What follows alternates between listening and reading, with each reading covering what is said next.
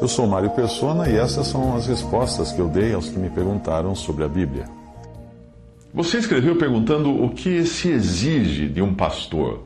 Bem, existe o pastor, que é um dom, assim como o dom de evangelista, o dom de mestre, e que exerce o seu dom entre as ovelhas onde quer que ele esteja. Não se trata de uma atuação numa localidade mas uma atuação universal. Isso é um, um dom, tem atuação universal. E existe o presbítero ou ancião, em algumas traduções, às vezes aparece traduzido também como bispo ou até como pastor.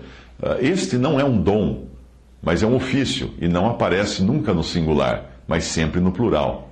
Então, numa assembleia, numa determinada cidade, deveriam existir alguns presbíteros para cuidar, no sentido de responsabilidade, de zelar pelo rebanho. O dom de pastor você encontra em Efésios e não há algo que alguém possa ter ou fazer para recebê-lo de Cristo. É um dom, é uma dádiva, é algo que vem de graça sem esforço do homem, como acontece com a salvação também.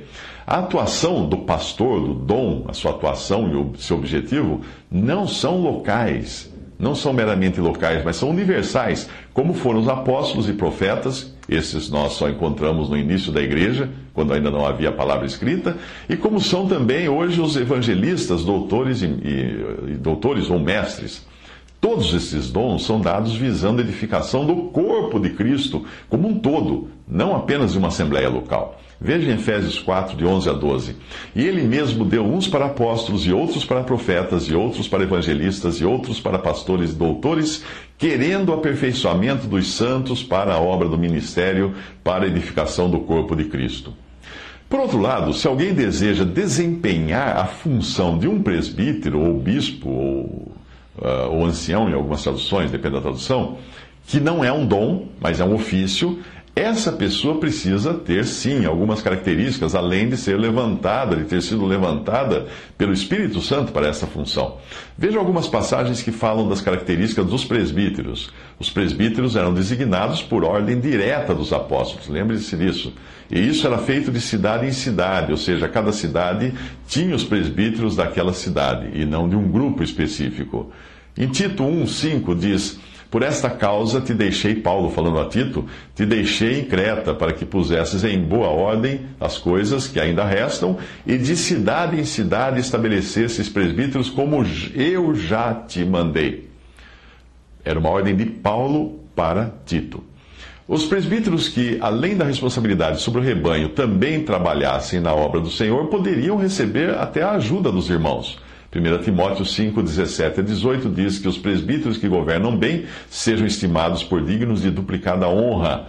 Também aparece algumas traduções traduzido como duplicados salários.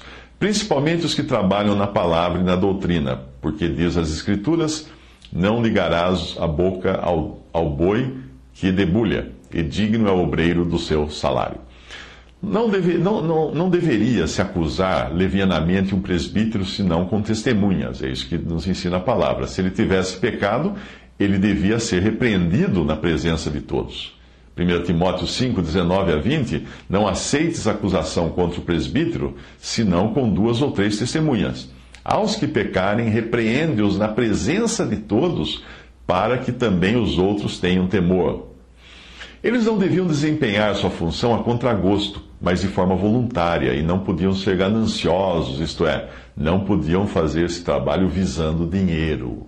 1 Pedro 5, de 1 a 2: Aos presbíteros que estão entre vós, admoesto eu, que sou também presbítero com eles, e testemunha das aflições de Cristo, e participante da glória que se há de revelar, apacentai o rebanho de Deus que está entre vós, tendo cuidado dele, não por força, mas voluntariamente, nem por torpe ganância, mas de ânimo pronto. Os bispos, mesmo sentido de presbíteros ou anciãos, deviam ser irrepreensíveis, monogâmicos, sóbrios, honestos, hospitaleiros, capazes de ensinar, não beberrões, não contenciosos, não avarentos, ou seja, não amantes de dinheiro, deviam saber cuidar da família, não deviam ser novos convertidos e deviam ter um bom testemunho diante dos incrédulos.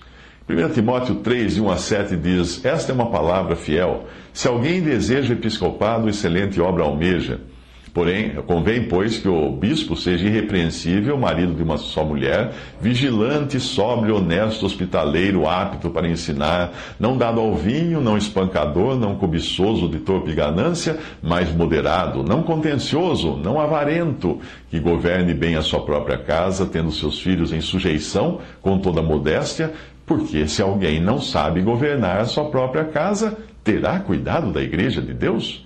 Não neófito, para que ensoberbecendo-se não caia na condenação do diabo. Convém também que tenha bom testemunho dos que estão de fora, para que não caia em afronta e no laço do diabo. Portanto, aí estão as características, ou o que se exige de alguém que assume essa função de cuidador do rebanho de Deus, não exatamente de pastor. O pastor que fica à frente de uma congregação, que você vê aí na cristandade, não existe na Bíblia. Em nenhum lugar existe um homem dirigindo um culto a Deus ou coisa assim. Isso não tem. Uh, existiam os pastores, existem os pastores que são dons e vão de, de, lugar em lugar exercendo seu dom, que é de cuidar. E existiam também os presbíteros, ou bispos, ou anciãos, que eram zeladores, como se fossem zeladores do rebanho, que cuidavam da saúde, da, das condições do rebanho e dos problemas que pudessem ter o rebanho.